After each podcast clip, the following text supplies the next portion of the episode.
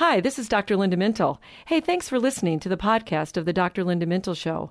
Our website is filled with more encouraging interviews, all accessible at myfaithradio.com. Together,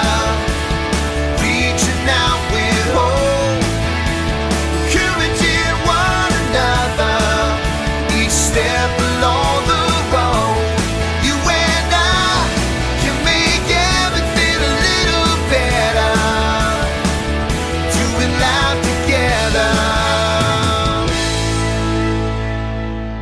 everyone, and welcome to the Dr. Linda Mintle Show. I'm your host, Dr. Linda Mintle, the relationship doctor, and I'm here along with my co host, the other Dr. Mintle, my husband, Norm. And every weekend we're here, we're doing life together, and as always, we're so glad you've joined us. Yes, I'm glad too. No, I am. This is great. I love the weekend, and uh, it's good to be together on this fine weekend. You know, you know, I'm a television producer and a lot of other things once in a while. So you and I talk about TV shows. One thing we've noticed over the years is how husbands are often portrayed in sitcoms, situational comedies. And that portrayal has changed since the 50s and 60s, although well, you and I wouldn't remember those years. Vague memories that come through those black and white TV land or whatever Yeah, that, that's right. that, uh, Whatever that was. that network We've is. heard about it. Well, in those early decades, Norm, husbands were seen as serious. They were calm. They were Mm-hmm. wise. But then you fast forward to today's TV dads and they're often bumbling and inept. And this is really concerning because they often suggest that men are ill equipped for family life. And there are lots of jokes that are disrespectful to fathers. And then the wives are portrayed as the ones who have to get things done. Enter the nagging wife who eventually gives up and does things herself. I guess you're right. So while we may laugh at the comedy, there's really nothing funny about a real life couple struggling to be competent in coupling or parenthood. And so our focus today is going to be on nagging and how nagging affects intimate relationships. So here are a few examples to put you in the mood, Norm. All right, All right. ready. Why don't you ever take out the trash? When are we going to spend real time together? Are you listening to me? Will you ever put the dishes in the dishwasher? No. Oh, oh, oh, oh, oh. I thought you were really asking me. Actually, you do that. I don't have to nag you I'm on that good. one. Yeah, I'm pretty good about that. No, but that does cause bristling when you hear those examples. Um, when you're on the receiving end of nagging, by the way, you feel like you're incompetent or you're being controlled. In fact, doesn't the word nag come from some Scandinavian word like gnaw? It does. You did your homework. Yes. And to gnaw doesn't sound pleasant to me. it's an ugly word. That's right. And that's because nagging gnaws away at relationships.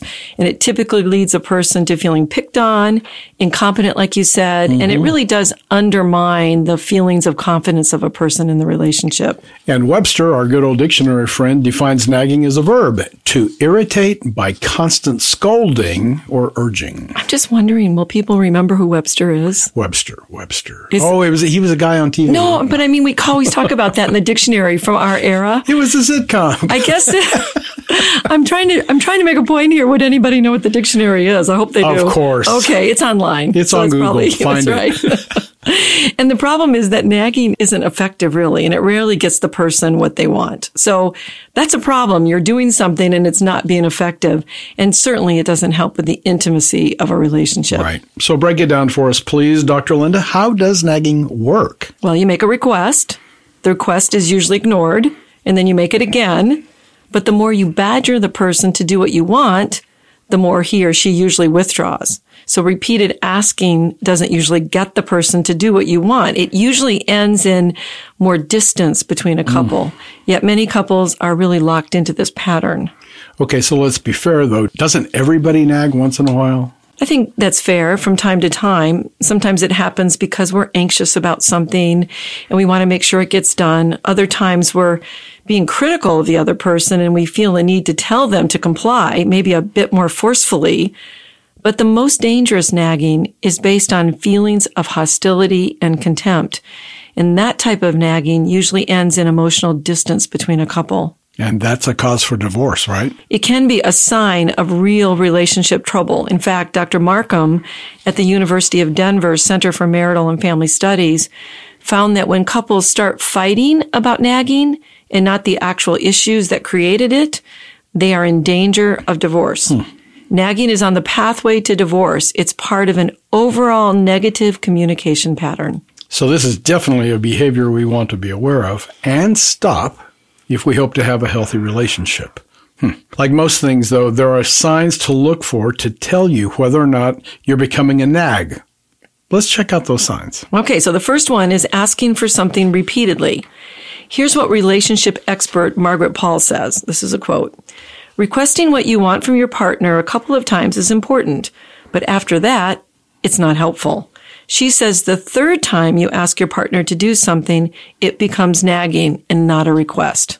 So what's the fix for that? Uh, the person nagging must be concerned that something isn't getting getting done or even attended to. So So once you've asked and there's no action, say something like, you know, I'm trying to understand what the problem is here. Is there a way to work this out? But make sure your voice and your tone are matter of fact. I think the tone is harder to do than it sounds. Hmm. probably because the person is upset. Right. and tone, Right. tone is hard to regulate Yeah. at that point, and something's not getting done, so the tone probably exaggerates. Maybe I don't know, but we do need to remember that nagging just doesn't work. Which is why you need to think of a different approach. And the one we just mentioned tries to get at the why. So looking at why isn't something getting done, getting behind that, trying to understand the, your partner. Mm-hmm. Which leads to the second sign to tell if you nag. Ask yourself, are you trying to control the other person? You know, what's typically behind this is being fearful that your needs are not going to get met. You and I know someone where this is the case. The constant nagging is really fear based. She's worried about losing control and what might happen. So she tries to control most things by nagging. And that upsets her partner, who has mm-hmm. learned to put up with it, but he's very frustrated by it, at least it seems to us. There are a lot of sighs, eyes rolling. Okay. Yeah, that's Yeah. a that's a good sign. If Yeah. you see the eyes rolling and That's a- sighs, and you probably can figure out that the person isn't liking what you're doing. All right. Sign number three that you might be an nag. You begin sentences with you. You never mow the lawn. You never do the dishes. You never help. And boy, that tone right there, I'm Yeah, reacting. you go. Right? I'm trying to. I'm trying to get into You it. are, you are. And the problem with beginning a comment like that is just what it feels like. It assigns blame, which only makes the person feel defensive and not listening. Just when you said that, I was starting to feel that defensiveness just by Sorry, hearing these. No, I'm those so were good sorry. examples. Those were good examples. So it's better to begin the sentence with I, I feel, I noticed. There are times you just have to point things out to your partner, but starting with I versus you really does lower the defensiveness. Hmm. Okay. Here's a question. What about the person who nags because he or she is worried about a spouse's health? That means it's a good intention, right? Right. And the person nagging often feels really helpless and they're worried about their partner. Sometimes they're worried about their partner dying or having some serious disease. But still, it's better to say, I don't want to lose you and I'm scared. Truth is, you can't make another person always do the right thing or the best thing, but you can say how it makes you feel when they don't. And you can focus on the impact of not taking care of themselves. You know, they might get sick or they might not be around. That's an impact you can talk about because that's scary for the person who's watching all of this. Sure. But what about the times your partner acts out or misbehaves, as we say to the kids? Should you not say something? Uh, because if you don't, it kind of sounds like you're not caring. Often when nagging happens in those situations, the person feels like somehow the person being nagged is not okay. There's something wrong with them. And the nagging is pointing that out. And then the person being nagged thinks, well, if I have to act a certain way to be loved, that's a real turnoff. But think about it. This is a very self-centered kind of conversation or dialogue you're having with the other person or yourself. One person is trying to help and the other is resisting because they don't want to hear it. Now, I'm not saying nagging is the way to handle this, but there is a problem there in the relationship. Hmm, and that should be addressed. And bristling at getting feedback, well, that just doesn't allow for humility. I mean, there's nothing in there about it. We have moved so far away from holding each other accountable in our culture for our actions. It seems like everybody these days is a victim. It's someone's oppressed. Do you think that has influenced couples as well? I really do. Uh, when we have an intimate relationship, we should be able to tell each other when we are acting poorly or badly. But instead, people get resentful. And I just don't see the humility that you mentioned. We are not perfect people living in relationships, and it's very easy to become self-centered and want things our way. So while pointing out your partner's misbehavior can be a sign of nagging, maybe we should ask if our behavior is Christ-like or needs to change. And if someone who cares about us points this out, is this really nagging or is this real concern for you? Hmm. Do you think it's harder to hear a complaint or a criticism in a relationship when it happens often? Is that more of the issue? You know, you bring up a really good point because when there is more negative than positive, the relationship begins to turn negative. Marital researcher John Gottman, who we've mentioned a lot in this show, found that you need five positives for every one negative. Ah, yes, the golden five to one rule. Yes. And in a really strong and healthy relationship, Norm, Gottman found that those couples have a 20 to 1 ratio, so even higher. So the point is there has to be positive communication going along in a relationship so that the complaints can actually be heard without the person becoming very defensive. So, can nagging be an actual way to push someone out of your relationship? Things aren't going well, and this is how I'm going to disconnect emotionally. Well, nagging's a passion killer. You don't feel warm and cozy with someone who's at you all the time. So nagging can make you feel like a child, not an intimate partner. And nagging can be the result of losing respect for a person. You don't trust them, you begin to pull away. Hmm. So, let's sum this up before we take a short break. Know that nagging doesn't help a couple, despite how easy it is to do. And we have to have ways to make complaints that don't cause defensiveness. And think about this. Nagging often comes up because we set arbitrary expectations and we think the person has to do what we want them to do or we can't be okay. So we need to ask, what do we expect? Is it reasonable? Does it have to be our way? And is there something underneath the nagging that we're worried about? Lost love, lost respect, trust? But the bottom line is that nagging isn't the answer and will ultimately ruin your relationship. Hmm. All right. Well, after a short break, we're going to come back to get an answer to this question How do we stop the pattern of nagging? Stay with us. A whole lot more coming up on the Dr. Linda Mintle Show. From the moment we're born, we're in relationship. At first, we depend on others to take care of us, to meet all of our needs. Then, as we grow older, we make friends, we meet school teachers, later, a boss at work, and a spouse at home. Every relationship is important. Every relationship requires cultivation and nurturing. And at some point or another, every relationship has its challenges, and they revolve around conflict. Did you know that you can grow through conflict and become such a healthier you than you ever expected? Well, I want to help you look at conflict in new ways, to approach conflict in ways that work. My book, We Need to Talk, can help you become a better problem solver, learn to negotiate differences, and strengthen all relationships even when conflict seems destructive. Well, let's face it, conflict is an unavoidable part of our everyday life. But conflict doesn't have to overwhelm you or destroy your relationships. Find We Need to Talk wherever you buy books online. Welcome back to the Dr. Linda Mintle Show. And just a reminder that you can follow Dr. Linda on her social media platforms Twitter and Instagram at Dr. Linda Mintle and Facebook, Dr. Linda Mintle, author and speaker. You can also listen to our podcast on myfaithradio.com or on your favorite podcast platforms like iTunes.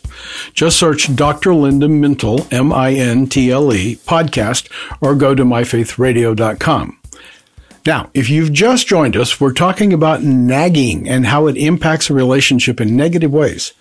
We want now to move on to how to stop nagging. We have to change the pattern, Linda. Right, because nagging is about forcing another person to do things your way when you really think about it. One way to stop nagging is to make sure, and we talked about this just before the break, Norm, to make your expectations clear. Often we have an idea in our head about how something should be done, but we don't really communicate that well. And then when it doesn't happen, we resort to nagging. Hmm, that one's true. Yes, indeed. Clear expectations can solve a whole lot of problems. People can't read minds. I, I'm not good at it. Me neither. I try, but um, what about giving your partner the benefit of the doubt when something doesn't get done, especially when you want it to? I like that thinking because if you're in a decent relationship, you should really think, is your partner really trying to hurt your feelings by not doing something? Or maybe he just forgot, or maybe she got busy with other things. So when you jump to conclusions and you think it's insensitivity right away, right? That's what a lot of times happens. You mm-hmm. think, oh, they're just being mm-hmm. insensitive to me. You need to put yourself in the other person's shoes just for a moment and think about what might be happening in their life that could derail a task. So basically, just don't jump to conclusions. Right. We know what it's said about assumptions. this one is so important though, because I know that when I forget to do something, it's usually because of busyness and not because it's a priority of mine. And it's certainly not out of some negative motive. And when we get upset about something not being done, it's often because we get triggered in the relationship from something that happened in our past. Then we project those negative feelings onto the person when actually their intent was not what you thought. So if you're unsure about a motivation, just ask. Don't assume, as Norm said, then believe the person if they tell you. So if they say, that's not what I was thinking, that's not what was going on, you need to believe that. Mm-hmm. The task just wasn't on their radar, maybe. So having a conversation about intent, I think is important. That's good. And related to that, and based on what you're saying, is also just don't assume. That's so dangerous that your partner knows exactly what you want. I know. And I know I do that even after all these years. I think you should know me by now. but a lot of times you're, it's just what we said. You can't read my mind. Right. And I have very different, um, maybe expectation in my head that you're not even on the radar with. So don't assume that your spouse or even your children in that matter know what they should be doing, especially if you've never specifically told them. And this is, you know, just the basics of clear expectations. You may even want to make a list of chores or duties so that everyone can look at it and everybody can be really clear about what needs to be done. All right. New resolution being clear about expectations, Yes. everybody, not assuming that others know exactly what you want. Those are game changers. And sometimes there are deeper issues involved. Hmm. Yeah, and often those issues are related to losing control over other people. It's hard to accept for some people. So if you can figure out what is behind the nagging and address whatever that is, the nagging will probably stop. For example, you know, are you afraid you won't get what you want from your partner? Are you overloaded with too much to do? Are you overly obsessive about things getting done immediately? Are you expecting your partner to do things and be just like you and think like you? What is really motivating your need to keep badgering that person? Well, that's good. But, you know, that takes self reflection, and not everybody's good at that. I agree, but our relationships are really worth some time and effort, and a little self reflection about what is pushing me to do a negative thing can be very helpful. Okay, what about this as an alternative? If you're so upset about something not getting done, why not just do it yourself? You know, at times I think that can be a solution. Uh, is it worth the upset? Probably could ask yourself that. Could you easily do it? If you did, would it really bother you to do it yourself?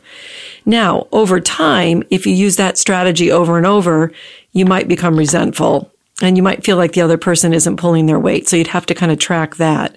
But from time to time, you may decide, you know, you don't want World War III over taking out the trash and just do it. Right, exactly.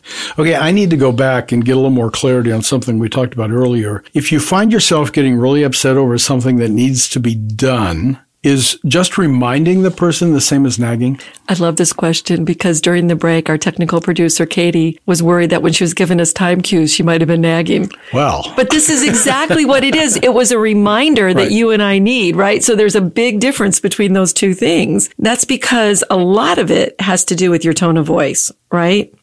If you're mm-hmm. giving somebody a reminder, mm-hmm. then, you know, you have to let somebody know sometimes that there's something that needs to be done. It's not the same as that. In fact, some couples, now, I- we've never done this, but this works for some people in that idea of just making a reminder, but not a nag. They might just say one word, like they might say milk. Do you know what? That's a trigger. I, I, I think you need to say get milk. Get milk, right. so you know what you mean by now, that. Yeah. for dinner. Or grocery store. Now, some people just say the words and then they know what's going on. So they think that that one word phrase doesn't sound like nagging. Okay, but I'm going to remind us of tone. So how you say it is Yes. obviously key. Uh, you and I often talk about tone of voice. We do. And, and a lot of times we remind each other to listen to our tone and check our body language. And if our tone is harsh and our body is tense, we're probably about to nag the other person. So instead of be beginning a request with, um, you know, a really kind of harsh, bad tone, I would say start it soft. Change the tone and make sure that you're starting to do it on a soft basis at the beginning. Well, that will certainly take down the defensiveness on the other person's part. Yes. The next one has to do, again, with expectations, but I think it's worth mentioning. Nagging can be, I think, a consequence of living with someone who is very different than you are. You know, we need to consider our differences. If you're a type A person living with a type B, your expectations for getting things done can be very, very mm-hmm. different. Mm-hmm. Because type A wants it done now. Right. And type B is like, okay, well, I'll get to it. Just, you know, so that conflict right there could be an issue. And that's cultural in some places Yeah. too. Yeah, that's true.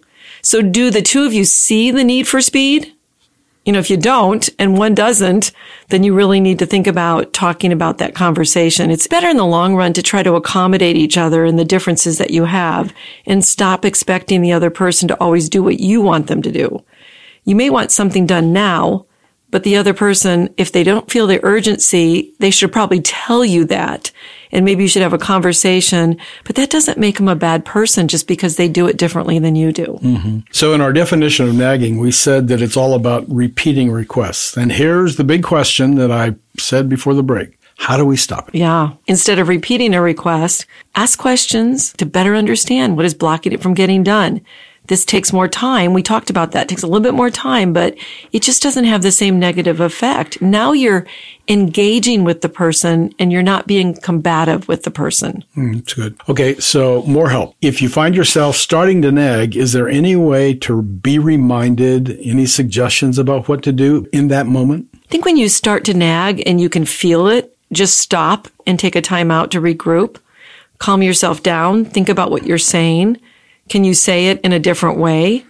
If you're feeling really aroused, breathe. Maybe pray. I think prayer would be a good, good moment. Just take a moment and say, God, help me. Help me to stay calm. Help me to be positive in this relationship. And then once you're more relaxed, come back to the conversation and make the request. Okay. And what about this?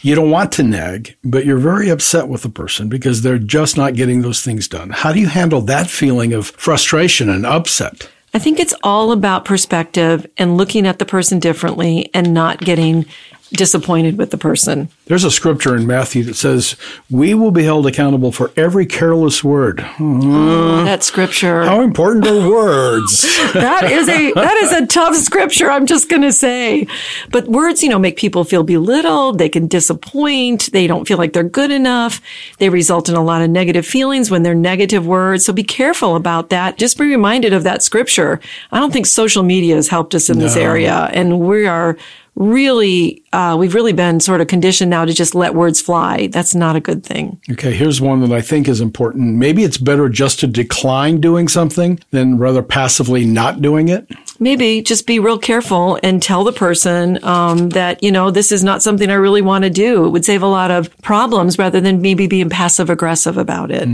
All right, let's close with the Bible story. Here's a familiar one from Judges 16. And the verse that I want to look at says, With such nagging, she prodded him day after day until he was sick to death of it. Wow, that's a verse that's referencing the story of Samson and Delilah. Mm-hmm. When she wanted to get to know the source of Samson's strength, she nagged. And nagged. and Yeah. nagged. In fact, she badgered him, pushed and pushed and pushed until he was willing to do whatever, whatever, you know, that can just hear him going, whatever to make it stop. and then he told her the secret of his strength. And we know that that didn't end well. Right. No, it didn't. So uh, nagging may finally get a response, but there may be a big cost. Yeah. The Bible's clear. The Lord does not keep a record of our right and wrong, and neither should we. So maybe that's a lesson to learn. So the best spiritual help we can give is to deal with your disappointments. When somebody doesn't do exactly what you want, think about what impact that can have on your relationship. And sometimes we have to practice forgiveness. I know forgiveness isn't an easy thing to do all the time. It is a process for most of us, but talk about what happened and how you felt and then let it go. Forgiveness keeps the heart soft. It keeps it tender and it keeps you open to reconciliation. A relationship that is built on honesty, feedback, trust, love, and yes, forgiveness is one that will last. In terms of the nagging, understand what prompts you to nag. This may help you take a different approach. You and your partner can talk about these issues. Also ask, does nagging actually work in our relationship? And you know the answer is no. If you listen to the show, it's probably setting up a negative cycle of communication that will lead to resentment and pulling away from each other. And that's not what we're going to do to strengthen our relationships. Well, that's all the time we have today. Many thanks to our producer and my co-host Norm Mintle, who makes the show a conversation, and our technical producer Katie Sims. From all of us here at Faith Radio, hey, we'll talk to you again next weekend. In the meantime, remember, we're doing life together, and it's better when you don't have to do it alone.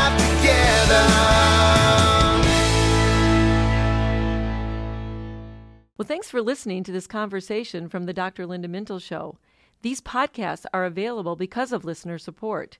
You can make a gift now at myfaithradio.com. And thanks for sharing this audio link with a friend and helping us grow the impact of the Dr. Linda Mintle Show. Also, take a moment to subscribe to the podcast today at iTunes or your podcast player, and you'll never miss a show.